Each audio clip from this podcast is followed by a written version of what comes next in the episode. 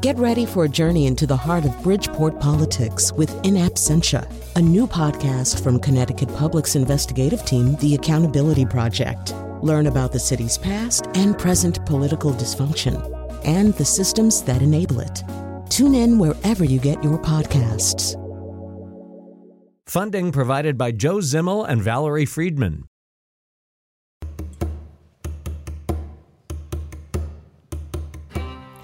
Where We Live from Connecticut Public Radio. I'm Lucy Nalpathanchel. You know her name and her voice. Anne Garrels was a longtime foreign correspondent for NPR.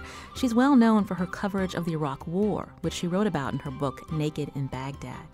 Anne Garrels lives in Connecticut, and this week she joins a chamber ensemble in Norfolk and Hartford for performances of Between War and Here. The show is a collaboration between journalists and musicians. It combines music, poetry, and the personal experiences of covering conflicts from Anne and another NPR correspondent, Neil Conan. Anne Garrels, welcome to Where We Live. Thank you so much. Also with us to talk about Between War and Here is the founder of Ensemble Galilei. Carolyn Surrick is a poet, and she also plays the viola da gamba. She's joining us from a studio in Baltimore. Carolyn, welcome to the show. Thanks so much for having us.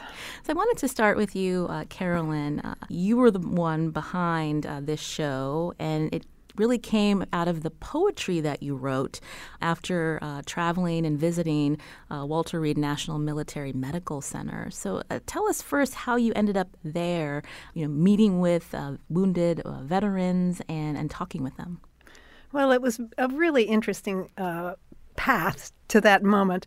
I wanted to take Ensemble Galilei to Walter Reed at Christmas time, but I thought, well, I'll go check it out myself. It was a lot of phone calls, and finally I got to the chaplain who suggested I talk to Peter Anderson at Malone House, which was a it's kind of like a, a really nice hotel, but everyone there has been blown up. It's on the grounds at Walter Reed or had visible or invisible injuries. And so I went there one day by myself, sat in the corner, pulled out my viola da gamba, which is an odd enough idea from the very beginning, and started to play and uh, was, it was a little awkward, I could say, from for a little bit of time, and then this wonderful young soldier rolled up in his wheelchair, and we started to chat, and he was.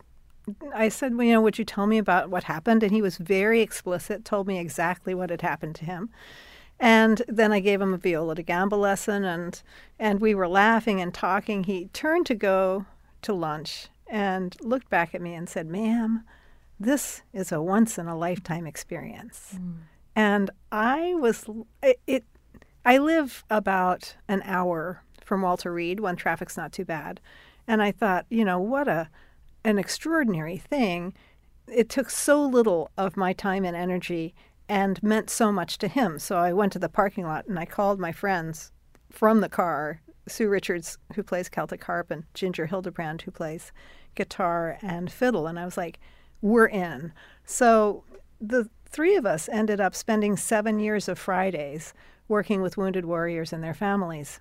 And it was an incredible experience. Really, really incredible. So the music uh, moved this particular veteran. You went back uh, with uh, members of, and friends. Uh, but were you surprised that a veteran would react to the viola da gamba uh, in that way? It was completely uh, a surprise. I mean, I've played in a lot of different places in my, you know, 40 some years of playing the viola da gamba. And I just didn't understand sort of the power of music. And when the viola da gamba and the harp and the guitar were together, it was this incredibly beautiful sound. Not, I mean, we ended up creating a CD for the guys and gals and giving it away because it really helped them calm down. And as far as I could tell, there was nothing super magical about the repertoire or the instrumentation, but there was something about it that just, it was as if it gave the wounded warriors and their families a beautiful place to be for a while and a calm place to be. And so it ended up being like super effective. And and people because we were there every week, every week, people would come and sit and talk and they'd come and play music with us. And we were like the wallpaper. So we just became part of the community. And because these guys and gals were soldiers, they were really clear about that their job was to heal, and they were happy to share with us their experiences. You said that they were there to heal. This music resonated with them. It helped them do that? It, in an extraordinary way. Yes, exactly. Carolyn is extraordinary in that she is, I don't know many musicians who are proud of the fact that they put people to sleep. it's true. It's true. Um, this one soldier walked up to us, and he was a, a traumatic brain injury guy, and he was like, I slept for four hours last night. I mean, it was like this major accomplishment because he had our CD on repeat. And uh, yes, we we are very proud of the fact that people get very now this is trio Galilei, not ensemble Galilei. I see. so the music that we're playing on tour is very different, but um, but yes, for the trio, that was our claim to fame. We were able to put more people to sleep in America than anyone else. You mentioned traumatic brain injuries, also post-traumatic stress. These were the signature uh, injuries uh, from uh, this Iraq War at that time, um, and so that's something that Walter Reed even embraced. That this this idea of having you and your friends there helping uh, these veterans heal but also um, helping their family members that are there with them. Right, exactly. Well, and in fact, then when Walter Reed moved over to Bethesda, um, the behavioral health side went down to Fort Belvoir, and we got a call from Fort Belvoir saying, you know, could we come down there and work down there with wounded warriors too? So, yes. Uh, we keep mentioning uh, the instrument. Am I even saying it right? Viola da gamba, viola da gamba. Describe that instrument for us. Well, it is. It, it, went out. First thing is, it went out of style in 1750. So if you haven't had one in your living room, it's okay. Um, it's an instrument that went out of style because of its particular resonant quality, and because uh, orchestras came into style. But imagine a cello, but then put seven strings on it and then uh, put frets on it like a guitar has frets, but these are frets are movable, and then take off the end pin at the end. So then you just sort of have to cradle it between your legs. And instead of holding the bow the way it's held and with modern violins, you put your hand upside down and hold the bow. So it's a it's a very very different beast, um, and eh, sort of is I think it has the quality or the capacity to be very much like the stringed version of the human voice. Annie, would you think that? Yes, eh, but it also is incredibly resonant. Yeah. And, you know, as Carolyn said, I mean, this would not seem like an instrument that would attract young wounded vets. But Carolyn is so engaging, and the audience will see that and uh, that it worked. I mean, she was a hit. yeah. And then she's a wonderful writer and wrote a series of poems and postcards about the experience and um, sent them to me and asked me if I would be one of the narrators. And I mean, it was a no brainer. Mm. And tremendously exciting for me to work with such extraordinary musicians and watch the process of marrying narration and music together, which the ensemble had done in the past. Uh, but it was a it was totally new for me. Mm. Uh, Anne, I know you like to be called Annie. Uh, when you were covering all of these different conflicts in your career, even when you look back at what you saw in those eight years covering the Iraq War, how did this music um, resonate with you? And what did you recall from the things that you've seen? Um, why you felt the need to be part of this project? Well, I had retired, and I had certainly stayed in Iraq too long. I was pretty nutty by the time I came home after eight years. Um, in many ways, I was writing about the arrogance and ignorance of our administration and uh, the endeavor in Iraq and Afghanistan. And I was pretty arrogant and ignorant about myself. Uh, and so this was by complete fluke when Carolyn approached me. This was a healing process for me, too. Uh, and I mean, the the program is not political, uh, but it is a story of healing, of pain, of suffering. It's funny at moments. unbelievably, uh, and and it reminds people of the cost of war, which we don't talk about. You know, there is no draft in this country, and a lot of people, you know, just have no interest or uh, or attachment uh, to the military or the war, and we don't read read or hear about it much at the moment. I mean, Washington is sucking up all the oxygen, and so at many levels, it it forgive the phrase resonated mm. uh, um, with me. You're hearing Annie Garrels, a longtime NPR foreign correspondent uh, here on Where We Live, as we learn more about this performance. Uh, two performances in Connecticut this week in Norfolk and Hartford. Uh, it's called Between War and Here, and uh, Annie Garrels collaborated, as well as uh, NPR correspondent Neil Conan, with my other guest uh, here today, Carolyn Surrick, who is the founder of Ensemble Galilei. she's also a poet. And, and Carolyn, I wanted to ask you, um, as you're playing music for these uh, veterans at Walter Reed, uh, you and two of your uh, friends. Uh, and you're also putting your experiences on paper as a poet. Uh, what did you What did you write about? What were the things that that that you wanted to remember?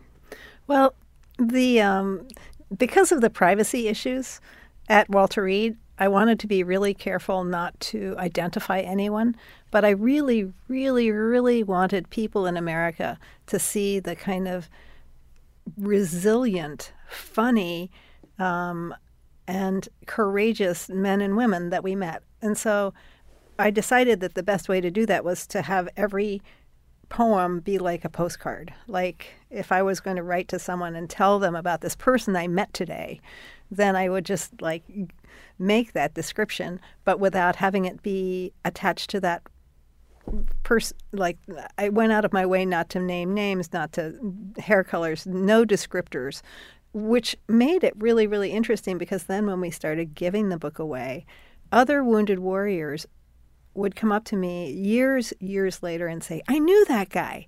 Well, they probably didn't because that guy probably left five years ago but they knew the other guy who had both of his legs blown off and was really funny. And so it sort of became this this uh, every man, every man exactly, or woman. And, and they, they do have a wicked sense of humor. I mean, there's this guy in a wheelchair, and both of his legs was were blown off, and he was wearing a T-shirt, and it showed an explosion, and above it it said Afghanistan, and below it it said I had a blast.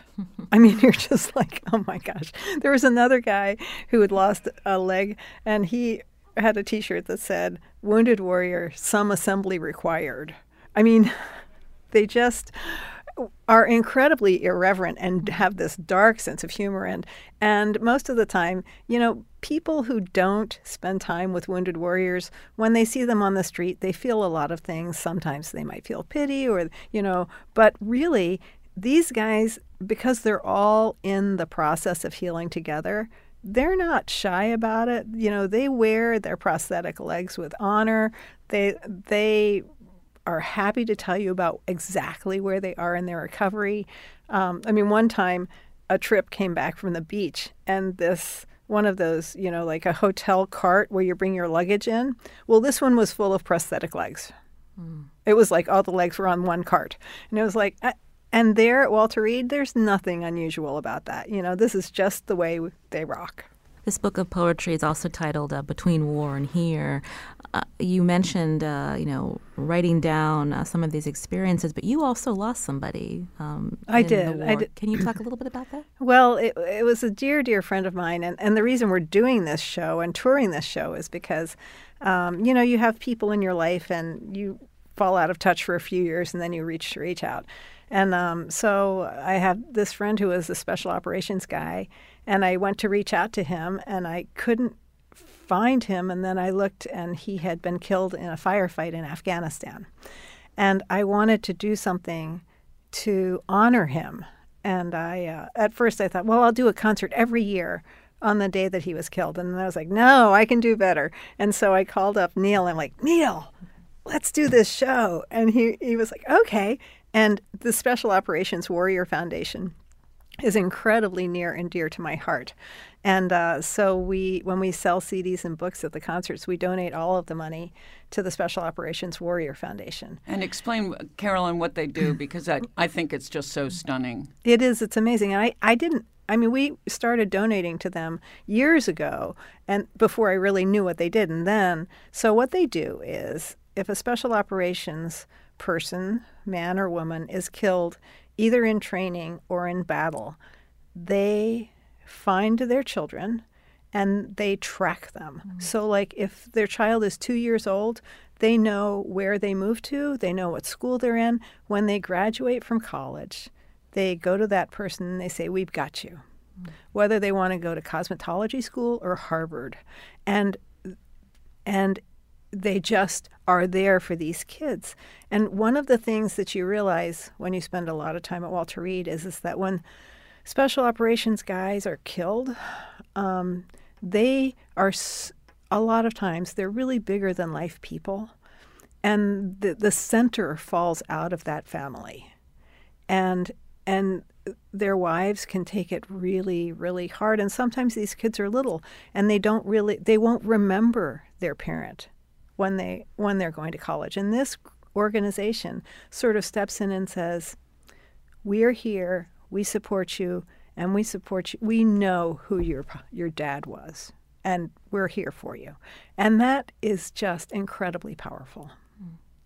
Your music is very moving. I wanted to uh, play some of it for our listeners. Uh, this is uh, The Flowers of the Forest. It's from a live recording of a performance of Between War and Here. Uh, this was in Berkeley, California.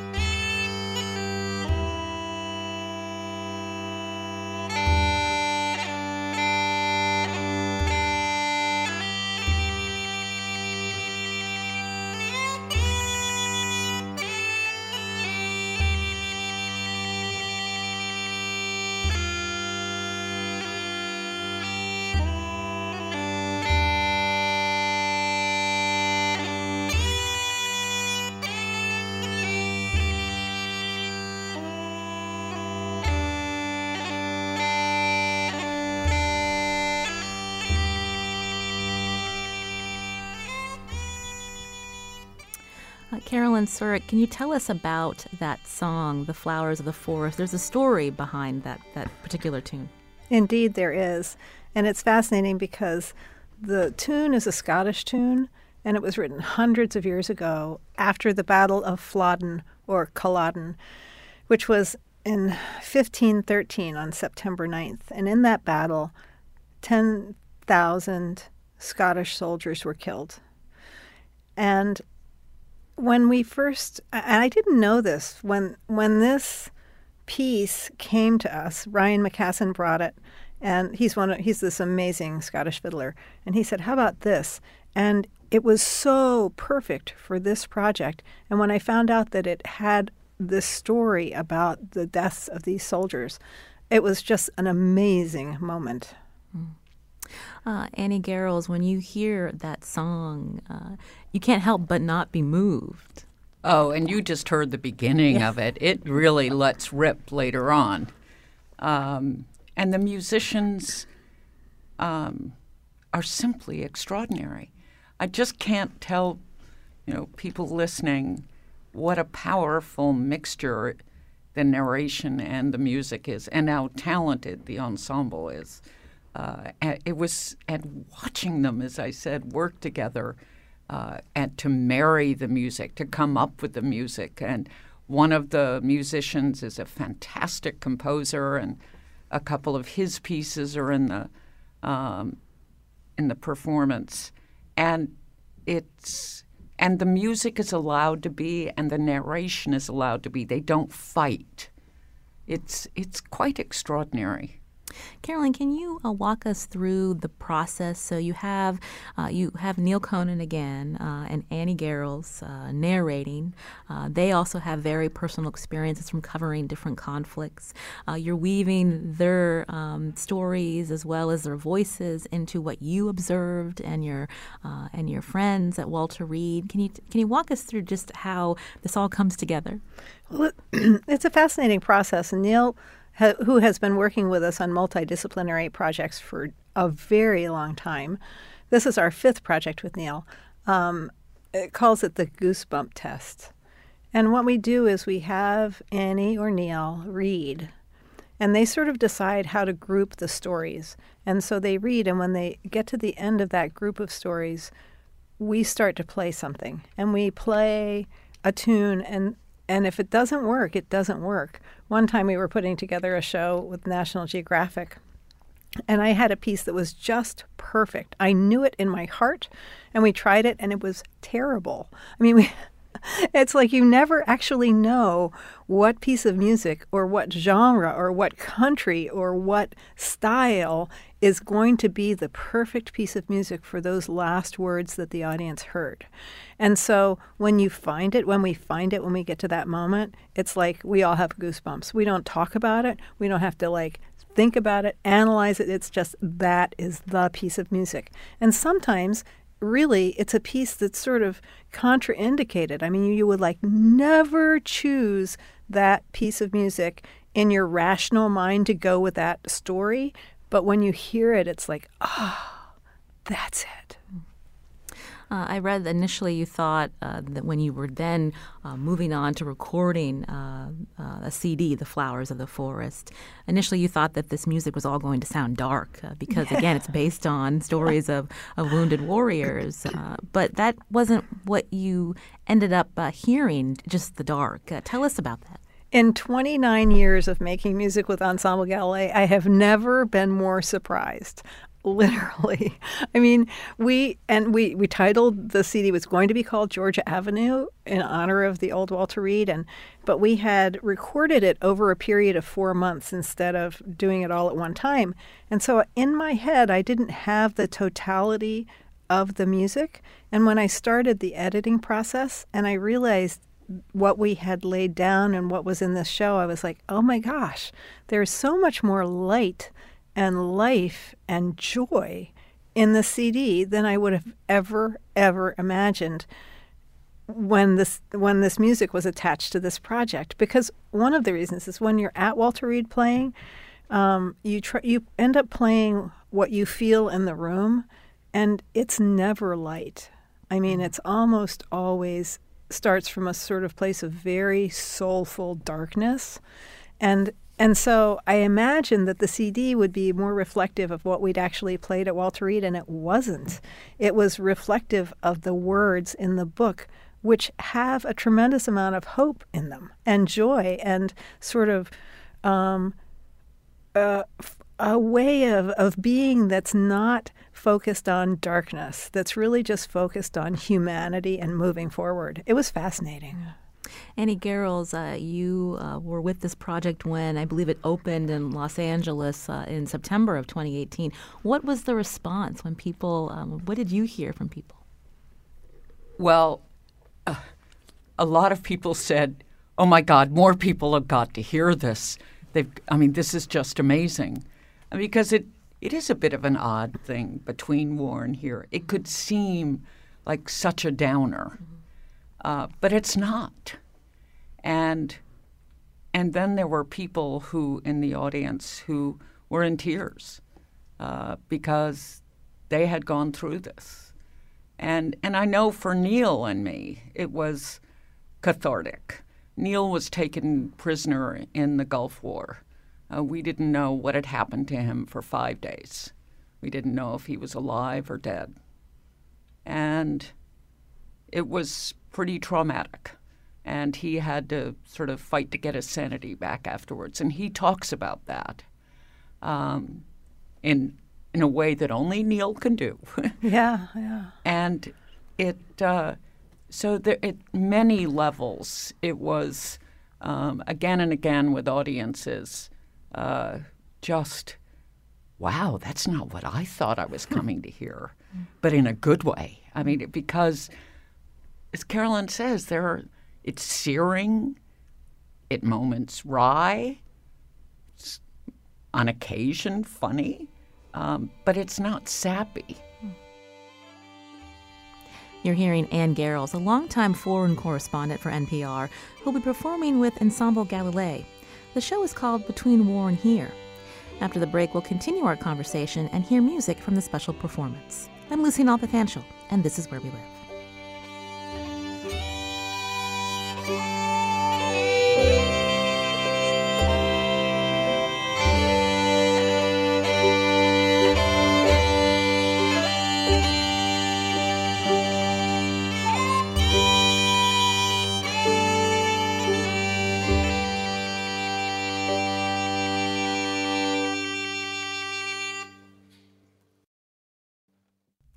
This is Where We Live from Connecticut Public Radio. I'm Lucy Nalpathanchel. The Afghanistan and Iraq wars are far from our lives in the U.S. News about them makes it into the headlines occasionally, but for the most part, it really is out of sight, out of mind. But war has long lasting effects on service members, on their families, on the people on the ground caught in the middle, and on journalists covering what's happening a special collaboration between musicians from chamber group Ensemble Galilei and longtime correspondents will be on stage this week in Norfolk and in Hartford. It's called Between War and Here. I had the chance to speak with the founder of Ensemble Galilei, Carolyn Surrick, to learn more about the project that was inspired by her visits to Walter Reed Medical Center.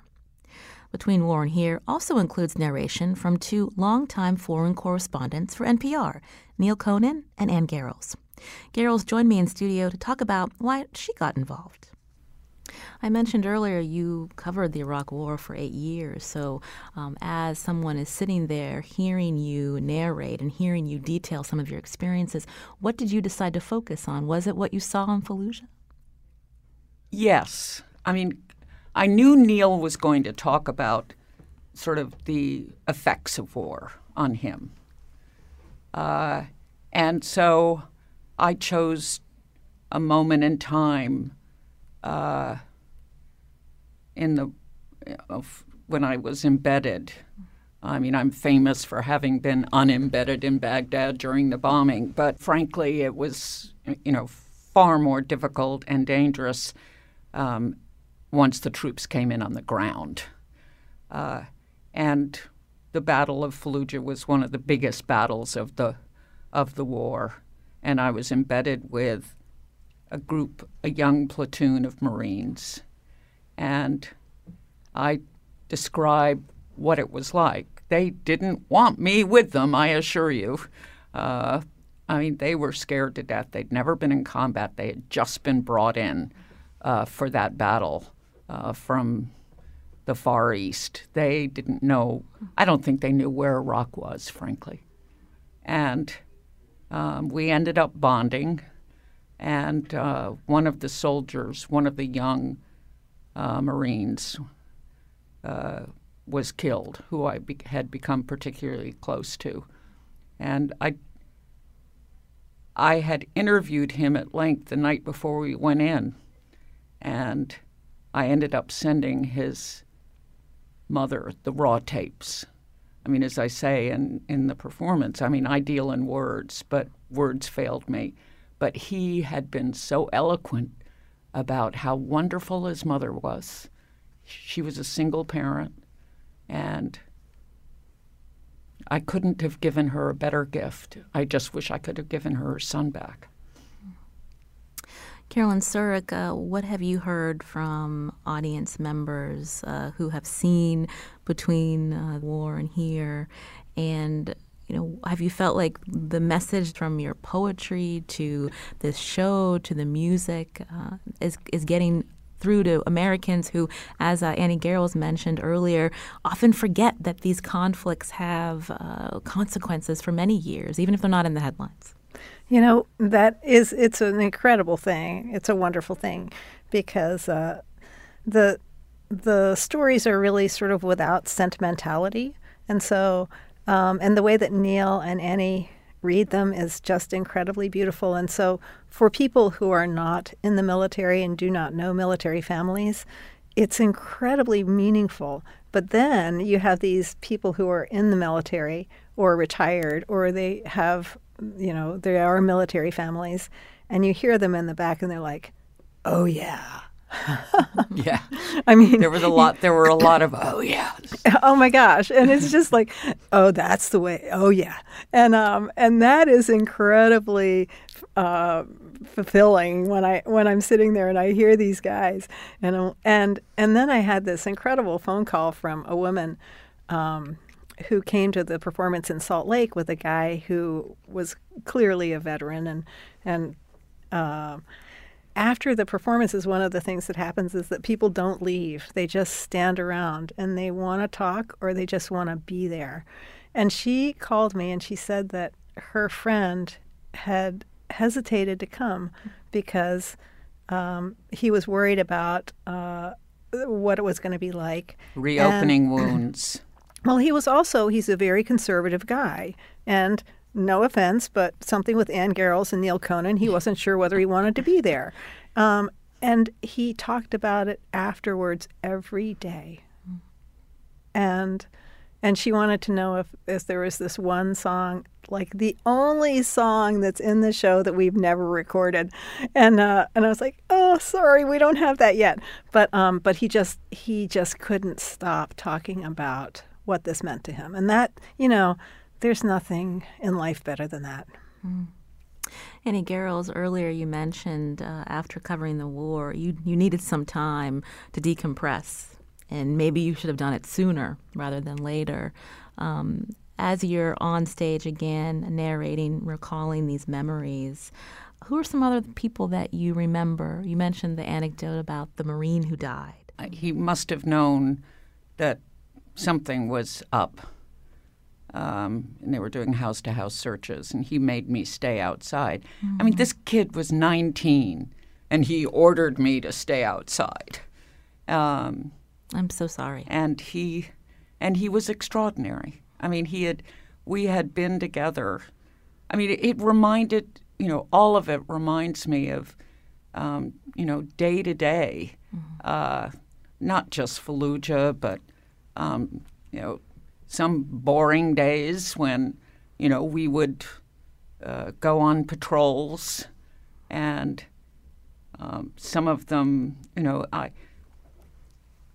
you know, I did not support the war, and I stayed because I was so appalled at the progress of the war.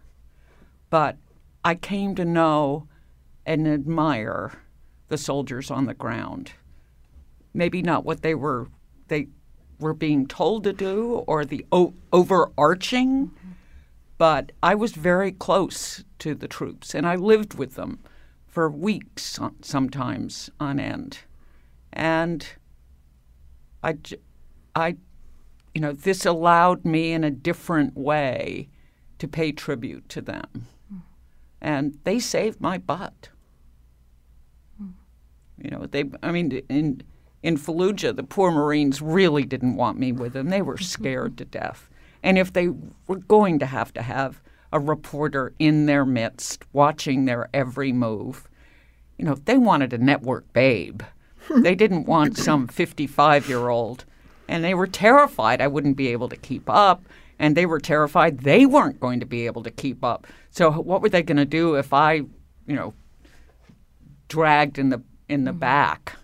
Um, so I mean, there was it was a very complicated dynamic, but we we had in the end, you know, we were buddies.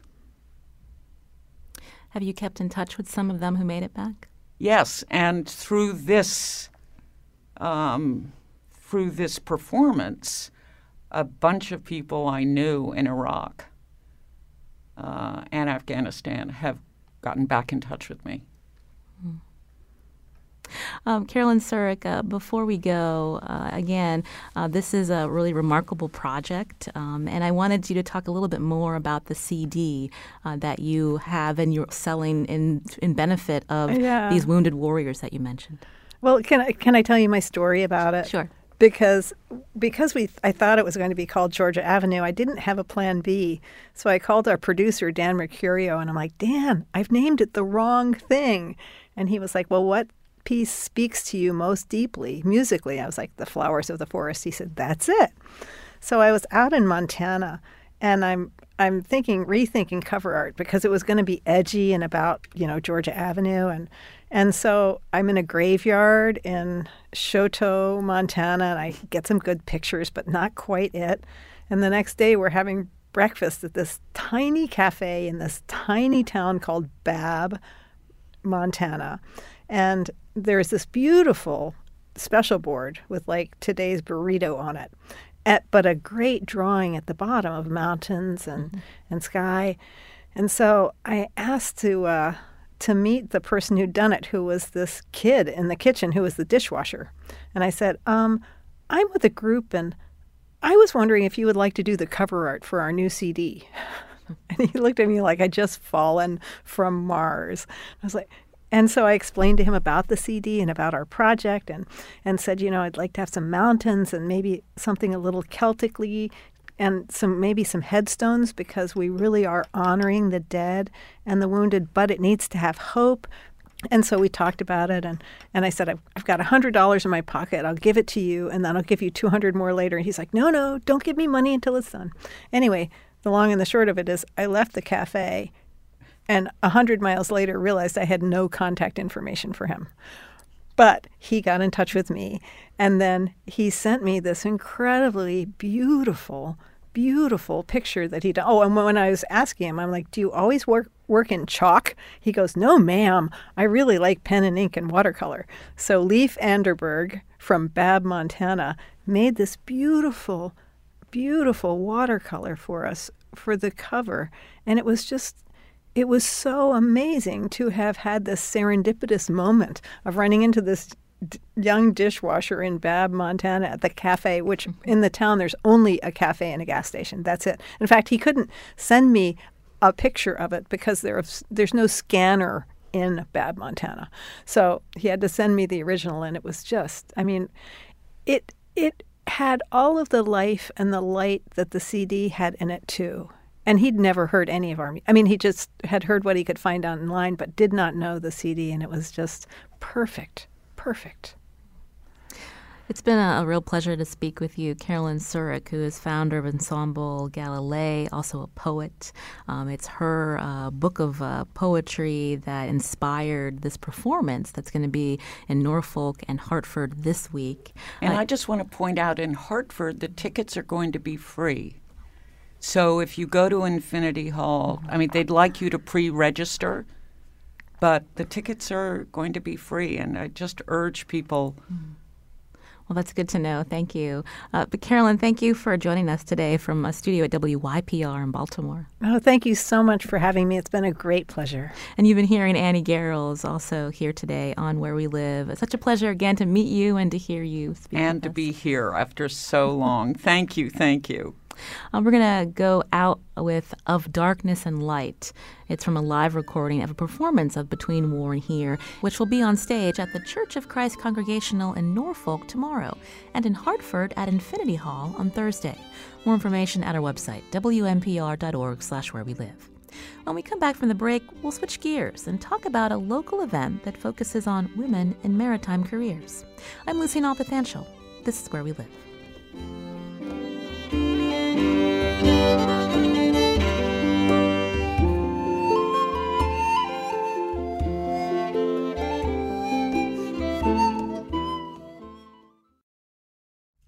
This is Where We Live from Connecticut Public Radio. I'm Lucy Nalpathanchel. Connecticut's coastline is one of its assets. It also provides thousands of maritime jobs. There's a conference tomorrow in Mystic, Connecticut, which is focusing on women in maritime careers. Are you one of them? You can find us on Facebook and Twitter at Where We Live. Uh, to learn more, joining me now by phone, Kathleen Burns, Executive Director of the Connecticut Marine Trades Association, uh, based in Essex, Connecticut. Kathleen, welcome to our show. Good morning. Thank you so much for having me. When we talk about the maritime sector, uh, tell us about uh, the careers that we're talking about. Well, the overall maritime uh, industry covers many different facets. Um, we have the recreational boating industry, which covers marinas, boat yards, boat salesmen, boat dealers, etc. And then it broadens out to the broader maritime, which includes Coast Guard, naval operations, more of the military aspect of it. And then there is also the shipping and and uh, port uh, port industries as well. So it's very very broad and it touches many many lives across the state. Uh, when we think about uh, commercial fishermen and women, um, is that growing among women that are interested in that that particular job?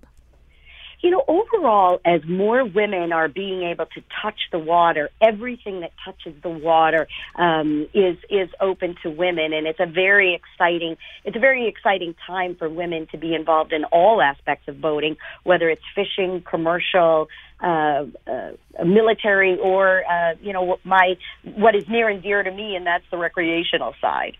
Uh, you mentioned recreational uh, boating industry. So tell us more about uh, your association, the Connecticut Marine Trades Association, um, and its uh, impact in the state. Well, our association has been around since the 50s, and we are made up of about 350 marine related businesses representing uh, boat dealers and brokers, marinas and boat yards, finance, insurance companies, all those that, that touch the, the boating industry. We have about 7,000 employees statewide, mostly uh, employed in small businesses, uh, not only on the shoreline, but in our inland lakes and rivers as well. And our association promotes um, uh, environmental concerns, uh, recreational and safe boating aspects, and of course advocacy to protect the interests of the boaters and the boating industry, excuse me, overall.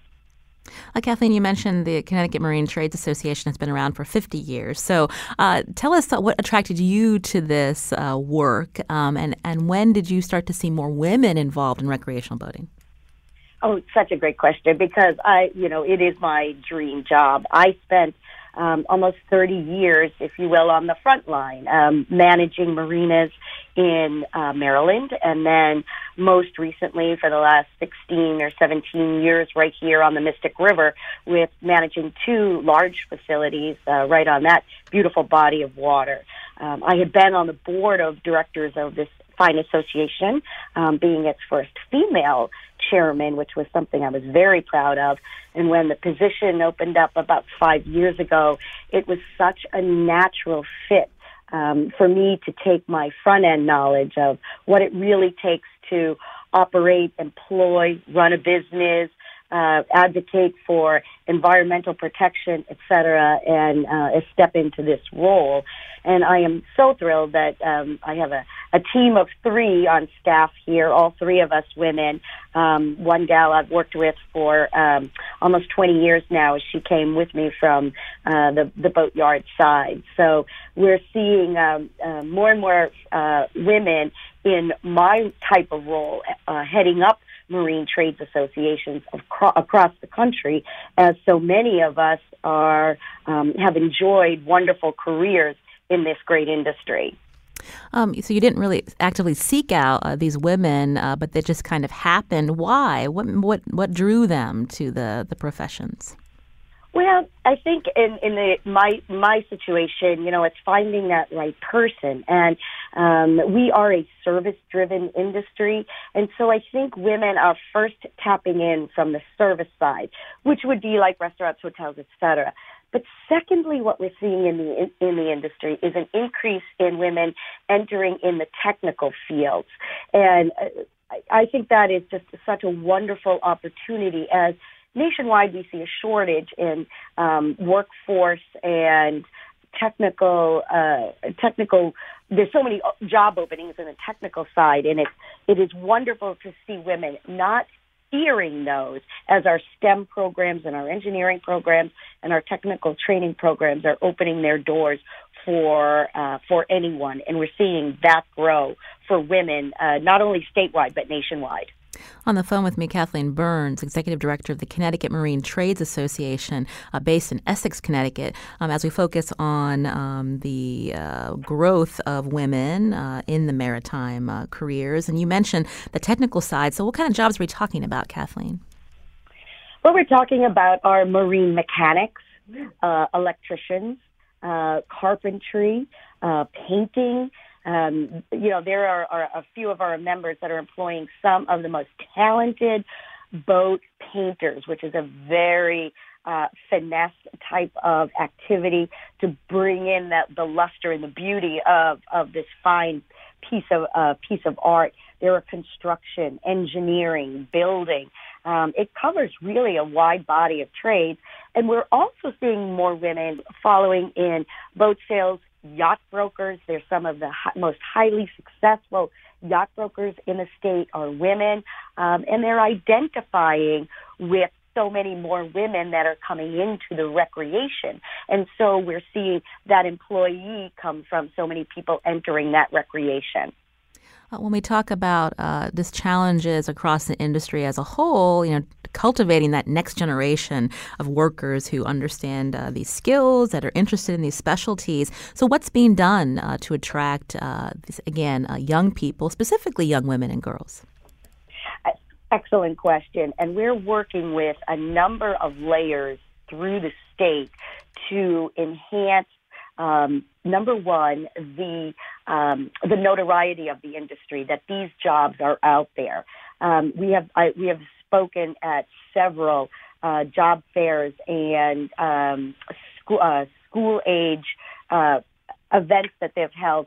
And they've been equally attended by boys and girls, and whether they were the technical schools or our, our traditional um, our traditional high schools. We've been speaking uh, around the state. We're working with workforce alliances uh, at all levels, not just entry level, but in some of the more um, uh, some of the more technical ends of it, the higher end positions, and transitioning uh, folks from military careers. Uh, secondary careers and bringing them into training. And what we're seeing is this is open not not only to what would be appear to be a typical male role, but much many more women are focusing on these as real career, lifetime, uh, full paying, full time positions. And so we're working on multiple levels with the state, Department of Labor, Department of Ed, um, and we're really excited to be rolling out some of these programs really in the next 12 to 15 months. What about uh, diversity? Is it an issue in this state in terms of maritime careers? You know, I, I've had the opportunity to work in a number of different markets, and I, I have seen in, um, say, for instance, the Mid Atlantic area and uh, South, a far greater diversity of um, of folks in the industry, not only participating in the recreation, but working within the industry. I think that we're seeing that grow here a little bit. Um, I think there are other areas of the country that are ahead of us in that in this region. Um, but all that said, on a national level, we're seeing a far greater diversity within the recreation and within the workforce that is really beginning to look like our, our country as a whole. Uh, Kathleen, we just have a couple of minutes left. I mentioned you're moderating a panel discussion at Mystic Seaport Museum, I believe tomorrow. Tell us uh, who's going to be on the panel and, and what's the focus? Oh, what a wonderful group of women I'll be with. Uh, Shannon McKenzie, who's the director of watercraft programs at the Seaport. Dr. Tiffany Smith, who is with the United States Coast Guard. Amy Blumberg, who has been a longtime sailor. She is an owner and captain of the Argia Cruises. Allie Halverson, who's the director of Naval and Maritime Consortium. And so each one of those women are touching a different aspect of the maritime industry. And it's truly an honor to be with them. There are some very highly talented and, and uh, really smart gals that have, have come from uh, various backgrounds, but the water has touched them, and now they're giving back very much to the maritime industry.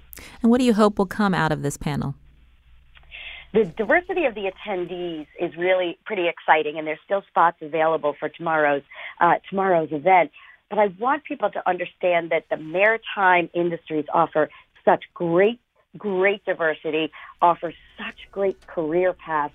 but it's not just the old boys club anymore. that there, uh, this is a great career path for women, and so if these attendees take it back, not only for themselves but for their daughters and their nieces and their granddaughters, I, I, I think we will have succeeded, and it's mm. something that I know all of us on this panel are hoping to achieve tomorrow. Well, that's good to hear about. Kathleen Burns, again, Executive Director of the Connecticut Marine Trades Association based in Essex. Kathleen, thank you. Thank you so much. Today's show produced by Lydia Brown. Uh, coming up tomorrow, we're looking at mod- or actually Thursday, modern homesteading, and Friday, U.S. Senator Chris Murphy in studio all hour. I'm Lucy Nalpathanchel. Thanks for listening.